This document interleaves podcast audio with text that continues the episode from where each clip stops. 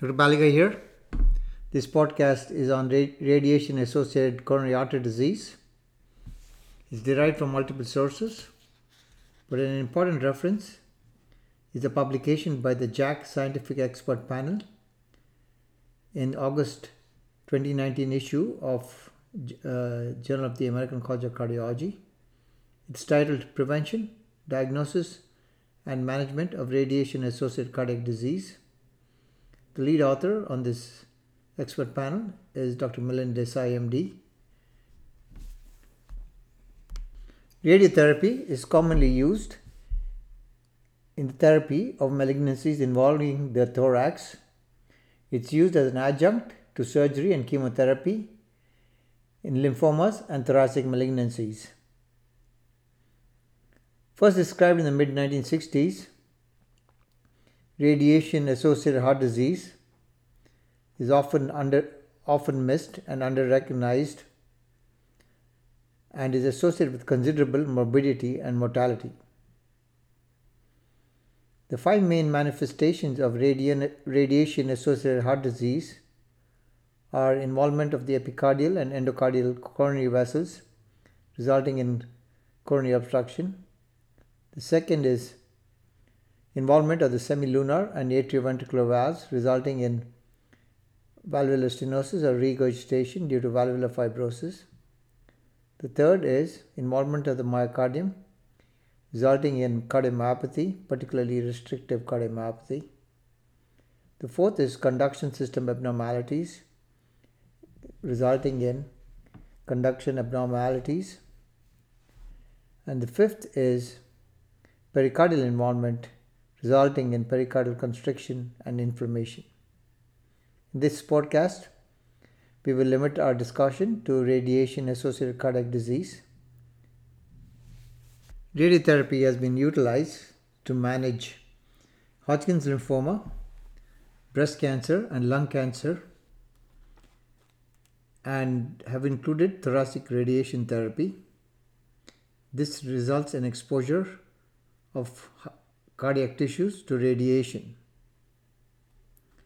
Most of our understanding of radiation on cardiac structures comes from these patient populations over the last 50 years. Hodgkin's lymphoma is among one of the most common cancers in young adults with an estimated incidence of 3 per 100,000 adults and has reported a 10 year survival rate upwards of 80%. The cumulative incidence of radiation associated coronary artery disease is estimated to be nearly 60% in survivors of lymphoma 40 years after radiation exposure, with a relative risk of 3.2 fold compared with the general population. Similarly, the risk of mortality for myocardial infarction is estimated to be at least doubled, an odds ratio of 2.5 with a confidence interval of 2.1 to 2.9.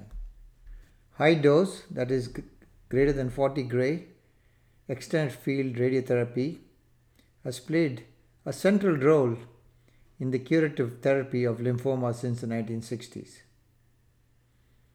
One common approach for supradiaphragmatic disease was to irradiate a mantle field using the anterior-posterior or the posterior-anterior technique with tissues including the heart receiving a dose of about 30 to 40 gray. Given that the patients were much younger, they survived for many decades after therapy and giving them enough time to, to manifest with radiation associated heart disease. Fortunately, the therapeutic approach has changed, and more recent patients are not exposed to, to this heavy dose and type of radiation. For patients who receive radiotherapy and chemotherapy, extended field is no longer used, and radiotherapy has evolved to involve smaller fields. For example, the the involved field, the involved site, and the involved node. However, these techniques still require radiating sites of pre chemotherapy disease. A recent approach has been the concept of irradiating only sites of residual abnormalities after chemotherapy has emerged. Through successive clinical trials, the prescription of radiotherapy dose has been lowered from over 40 gray to 20 to 30 gray depending on risk factors. In addition, advanced delivery techniques like deep inspiratory breath and proton therapy have been used in select cases to further reduce the burden of radiotherapy to the heart. Deep inspiratory breathing uh, technique pulls the heart inferiorly and allows treatment of upper mediastinum with less cardiac exposure. Because protons can stop at a finite distance, normal tissue distal to the target is avoided. All these modifications have reduced the burden of dose of radiotherapy in many patients close to zero with almost no risk of radiation associated heart disease. However, despite modern planning, in some patients, especially those with lower mediastinal disease, there can still be significant cardiac ex- exposure with mean heart doses greater than 10 gray. Breast cancer is the most common cancer in women with a 12.5% lifetime risk in the general population. Early stage breast cancer therapy involves breast conservation surgery and adjuvant neoadjuvant radiation therapy and confers a 95% 5 year survival rate. Meta analyses have shown that relative risk of de- developing radiation induced coronary artery disease in patients with breast cancer receiving left versus right chest radiotherapy is higher. The largest trial evaluating the impact of radiotherapy in patients with breast cancer showed an increase in non cancer related mortality among those treated with radiation therapy, primarily due to vascular cause of death. Odds ratio was 1.3 with a p value less than 0.001. Radiotherapy is used after lumpectomy for most patients treated with breast conservation therapy because it improves survival. Typically, tangential fields are used for breast conservation, historically extended from the midline to the mid axillary line. For left sided lesions, the tangent fields often included a small portion of the left heart and the left anterior descending artery, leading to cardiac events. As a result, past data has shown that patients who received radiation at higher rates of radiation is associated cardiac disease versus those who did not. A systematic review of total heart doses delivered from 2014 to 2017 was down to 3.6 versus 5.4 gray from 2003 to 2013. This was published by Drost et al. in Clinical Breast Cancer 2018, Volume 18, E819 to 24. At centers with the experienced radiation oncologists, it's exceedingly rare to have the mean heart dose of greater than 1 gray when treating the left breast without any nodal involvement. Only rare patients with challenging anatomy, that is, tumor beds in the middle part of the breast and with the heart hugging the chest wall, will have a mean dose to the heart of greater than 1 gray, despite the deep inspiratory breath holding technique. For patients with higher risk and or advanced disease, in addition to breast or chest wall, the regional lymph nodes of, often require adjunct radiation either after lumpectomy or mastectomy. The lymph node region that is the most challenging to treat is the internal mammary lymph node chain. Radiation oncologists have used a variety of techniques to treat internal mammary lymph node chain because of their location. It's unavoidable that cardiac exposure increases. Despite evidence that internal mammary lymph node radiotherapy was beneficial, most radiation oncologists in the 2000s were not delivering internal mammary lymph node chain radiotherapy because of concerns of toxicity to the heart. However, recent data has shown that even patients with relatively early stage breast cancer benefit from regional node ir- irradiation and irradiation to the internal mammary lymph node is increasing.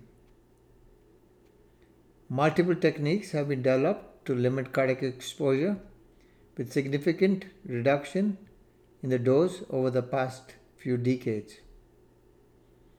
Current techniques are a deep inspiratory breath holding technique, three dimensional conformational radiation with heart blocking, and prone positioning. Intensity modulated radiation or arc therapy uses more beams than three dimensional approach and improves high dose conformality while preserving target coverage. Finally, pro- proton therapy can further limit cardiac exposure in breast cancer patients. Dosimetric studies have shown the proton therapy can significantly reduce heart exposure versus photon therapy. The benefits of proton is most meaningful when, when the internal mammary node chain is included in target volume.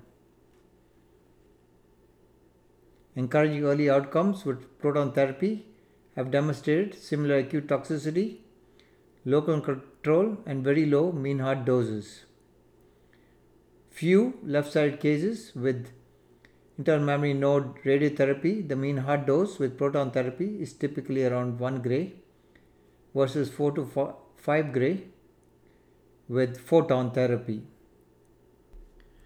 Based on this, a phase 3 national randomized trial, the RadComp trial, that is radiotherapy comparative effectiveness, to determine whether proton therapy can reduce the rate of 10 year major cardiac events by 40% is ongoing. Lung cancer.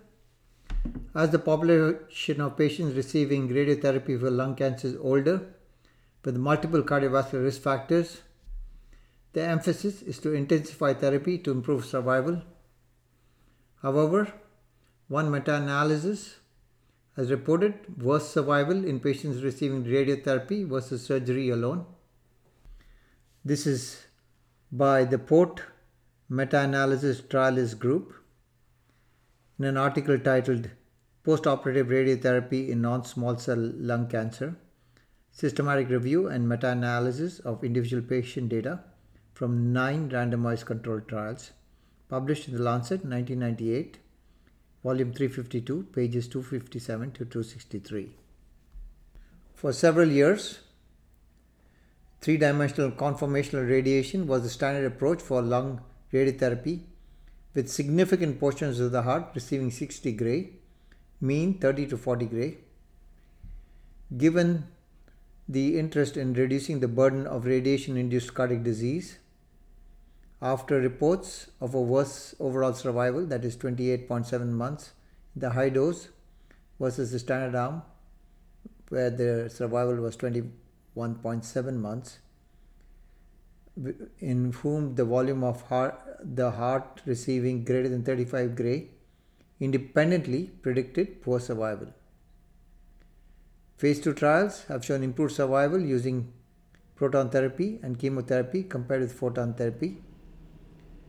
Based on this, a phase 3 randomized trial comparing photon therapy to proton therapy to treat patients with lung cancer, comparing proton versus photon therapy in patients receiving definitive chemoradiation for stages 2 to 3 non small cell lung cancer is currently ongoing. In addition, target volumes vary greatly based on tumor location. In a patient with upper lobe primary tumor and upper paratracheal lymph nodes, cardiac exposure is close to zero, versus a patient with a left lower lobe tumor and subcarinal lymph node involvement who receive more than 50 gray. Thus, when estimating a patient's cardiac risk, it is important to review the actual treatment plan.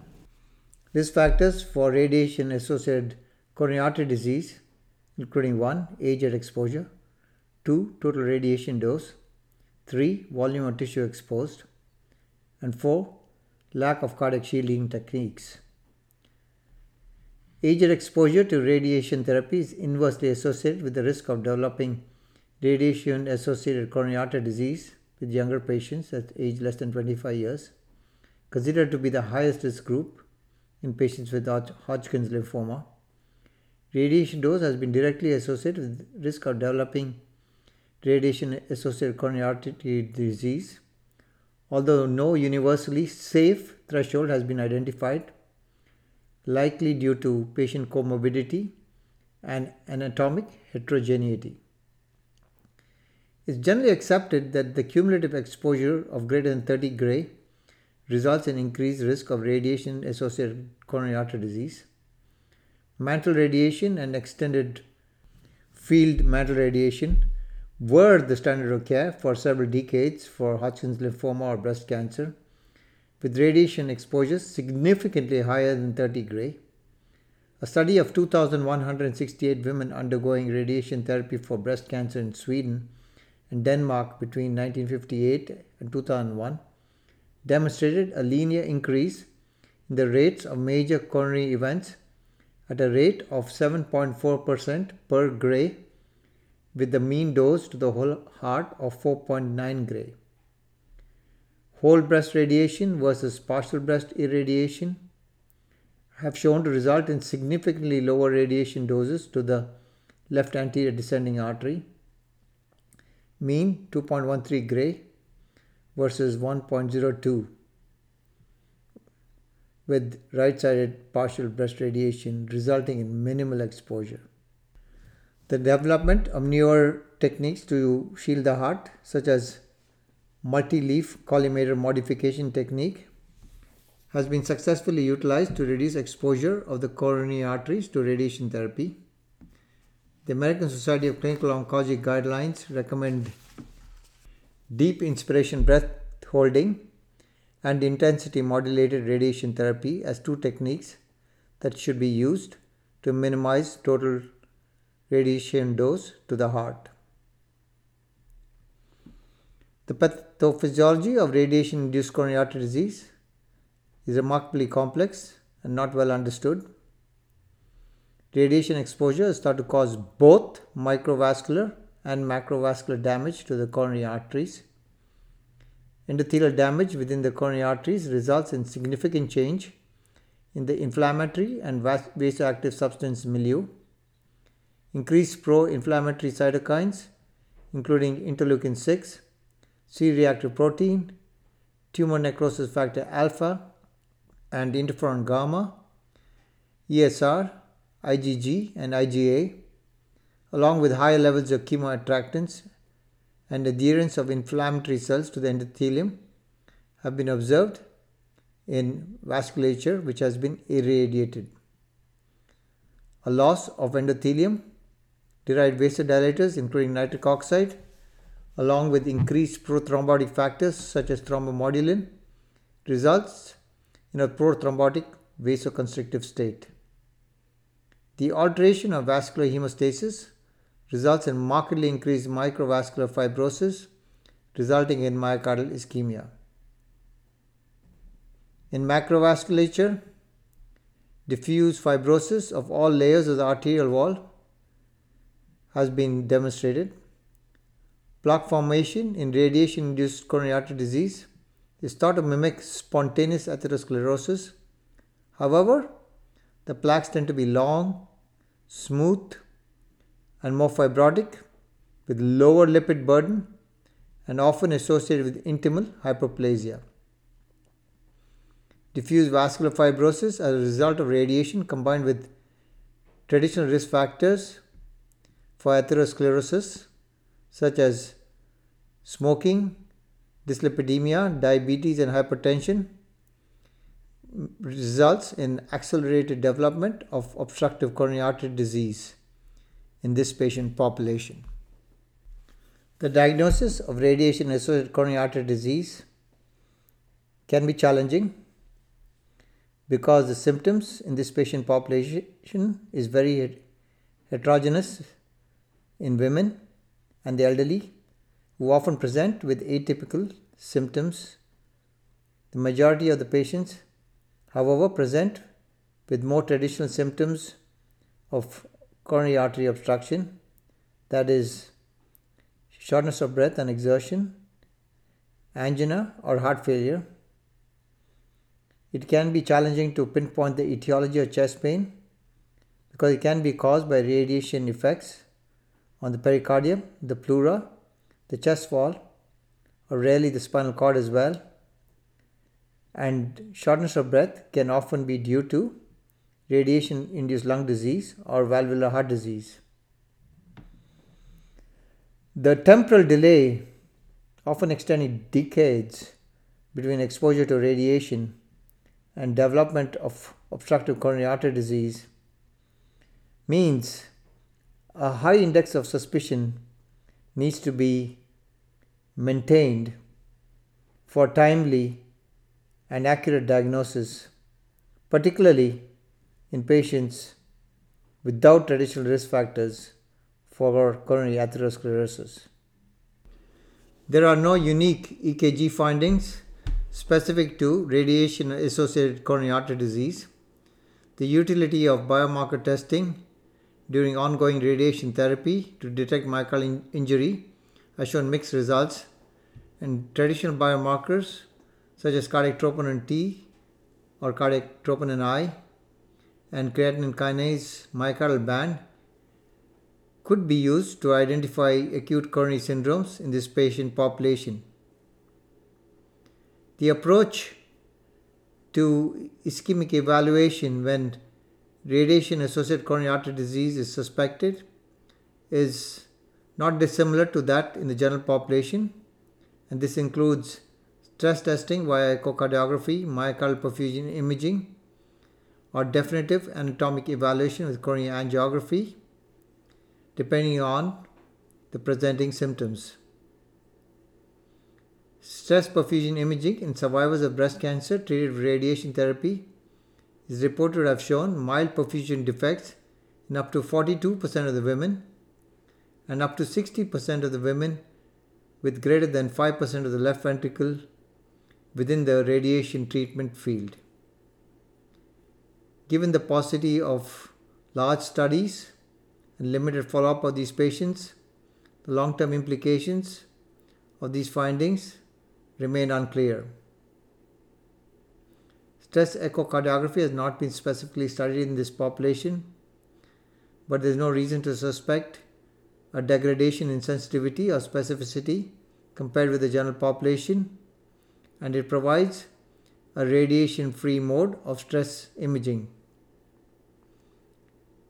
Currently, there is insufficient evidence to guide ischemic evaluation in asymptomatic patients, and there is minimal evidence to guide modality or interval of such screening at present. Nevertheless, when coronary ischemia is suspected based on non invasive testing, coronary angiography should be pursued to determine coronary anatomy. Radiation associated coronary artery disease typically affects the ostia or proximal coronary arteries.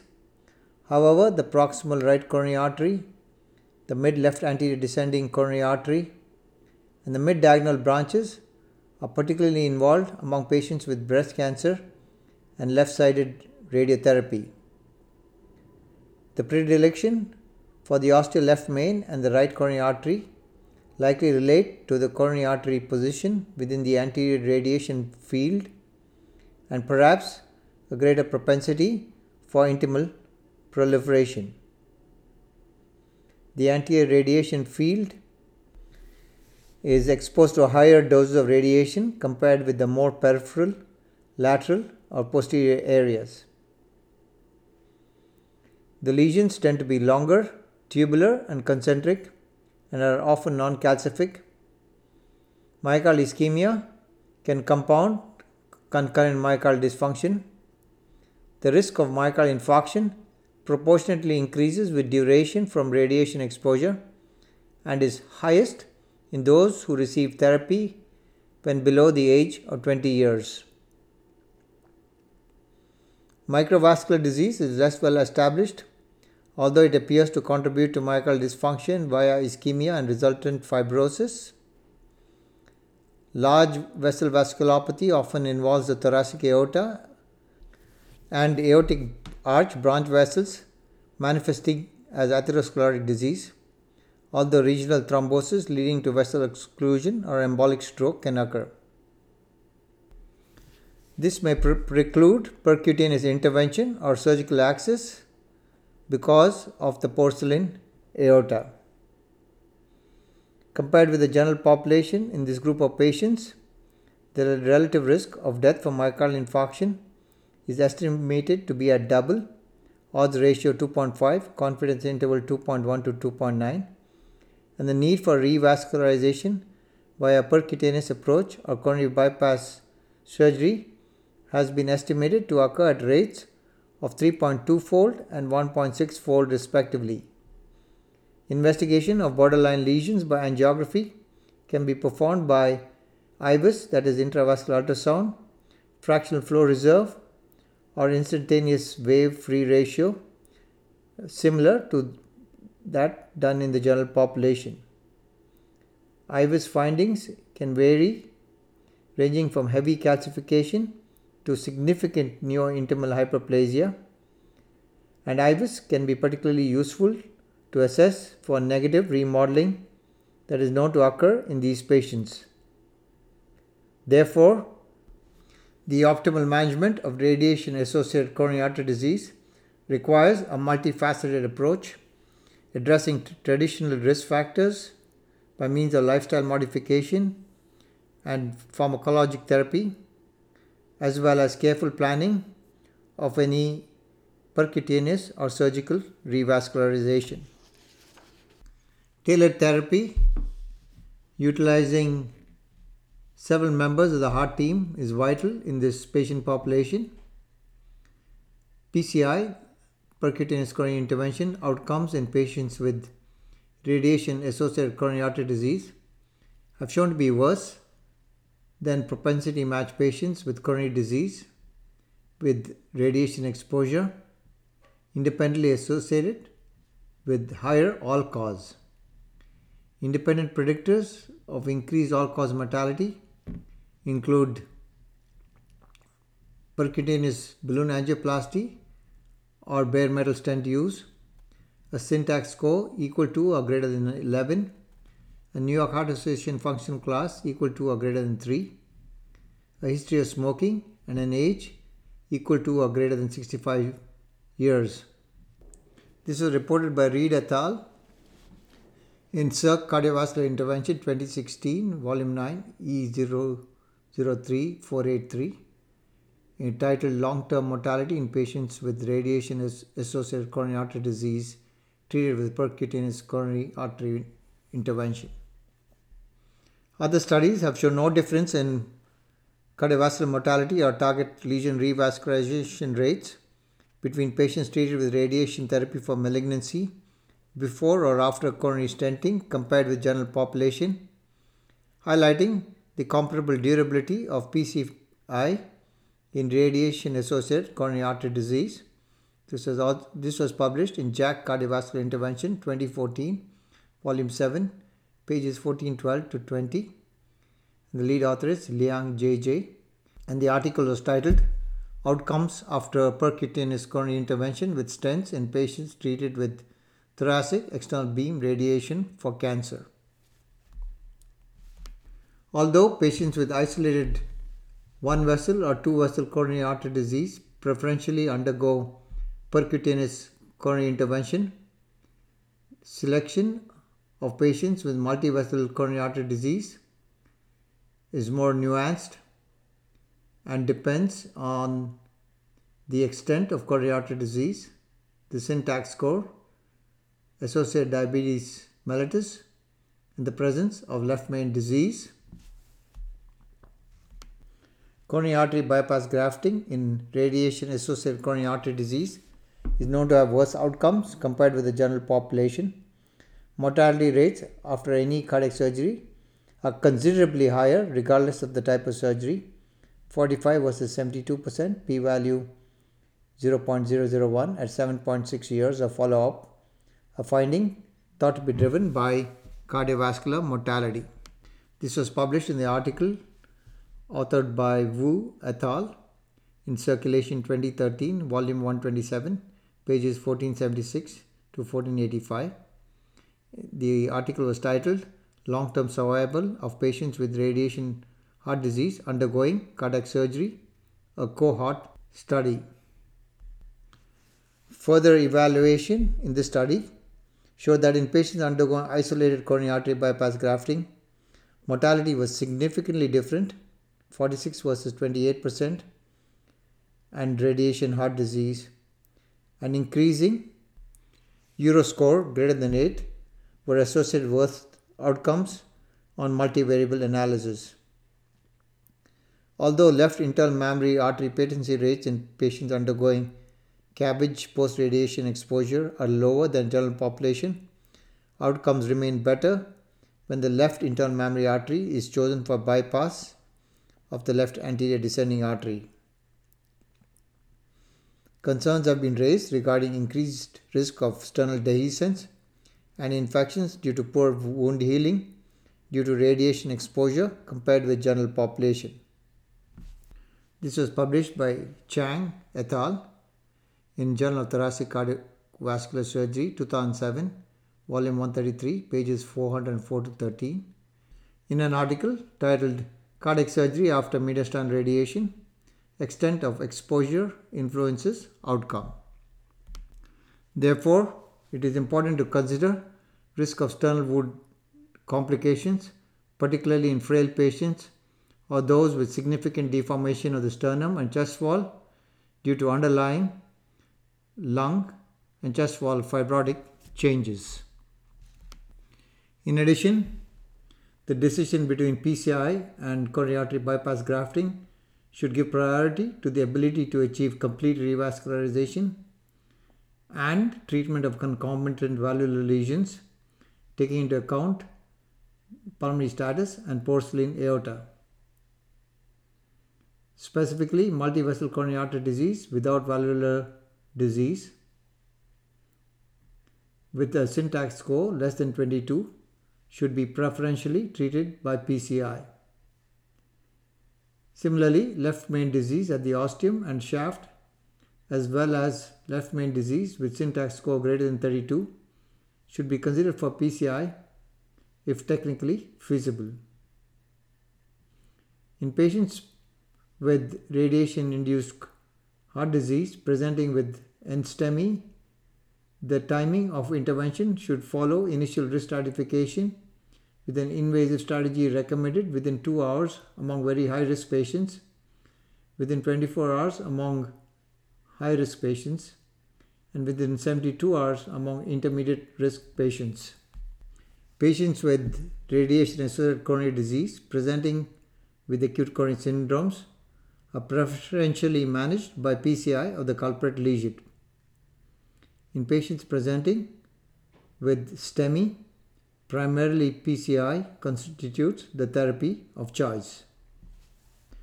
Because radiation exposure damages heart valves, coronary arteries, pericardium, and conduction tissues, a detailed and thorough evaluation for concurrent pathology is vital via an expert heart team approach prior to any attempts to revascularization. For patients with symptomatic obstructive coronary artery disease in the absence of severe valvular or pericardial disease, percutaneous options with acceptable anticipated outcomes should be first pursued. Over time, if the valvular or pericardial heart disease progresses to the point of requiring intervention, sternotomy can be pursued if no percutaneous valvular interventions are feasible. The strategy of utilizing sternotomy and surgical intervention as a final option is especially important in this patient population because outcomes in patients undergoing redo cardiac surgery for any cause are known to be far worse in the setting of previous radiation exposure compared with the general population. A surgical approach of fix everything in one sitting should be adopted in this patient population and consideration should be given to repair or replacement of moderately dysfunctional valves if cardiac surgery is being pursued for any reason. It must be remembered that proximal coronary artery disease may be underappreciated in this population especially if ostial in location. Hence, there should be a low threshold for utilizing intravascular ultrasound, particularly in the setting of pressure damping or contrast reflux. In this population, drug eluting stents should be the default device. Compared with bare metal stents, drug eluting stents have been shown to be superior in terms of efficacy, that is, restenosis rates targeted lesion revascularization and major cardiac events, and at least as safe. More recent evidence in patients with multivessel and left main coronary artery disease indicates substantial improvements in terms of efficacy compared with previous trials comparing coronary artery bypass and bare metal stent. When consideration for vascular access, the radial approach should be preferred analogous to patients without radiation associated coronary artery disease. However, it depends on the operator's experience and technical feasibility. Specifically, in the setting of patients with radiation associated coronary disease, ostial disease of the right coronary artery or left main may be more challenging in terms of guiding catheter selection and position. Ideally, intracoronary imaging may be considered to guide and optimize treatment of patients with radiation associated cardiac disease undergoing PCI. Radiation associated coronary artery disease is under recognized and associated with high risk of morbidity and mortality. Timely diagnosis requires a high index of suspicion because the presentation can be separated from radiation exposure by de- decades and symptoms at presentation can often be considered atypical for coronary obstruction at, in certain subsets. A thorough evaluation of myocardial, valvular, and pericardial pathology due to radiation should be performed in all patients prior to pursuing PCI or CABG in this population. Although the all cause mortality in this patient population is worse than the general population, irrespective of modality of revascularization. These patients should undergo complete revascularization, preferably with percutaneous options utilized first, and reservation of surgical management as a backup if percutaneous options are unfeasible, inappropriate, or exhausted. This podcast was derived from several sources, including one by authored by Neil Borges, MD, and Dr. Samir Kapadia, MD, FACC, on acc.org, titled Radiation Induced Coronary Artery Disease Incidence, Diagnosis, and Management Outcomes, published on May 25, 2018, and from the JACC Expert Scientific Panel uh, paper titled Prevention, Diagnosis, and Management of Radiation Associated Cardiac Disease, published in August 2019, JACC, authored by Dr. Milind Desai, Stephen Windecker et al.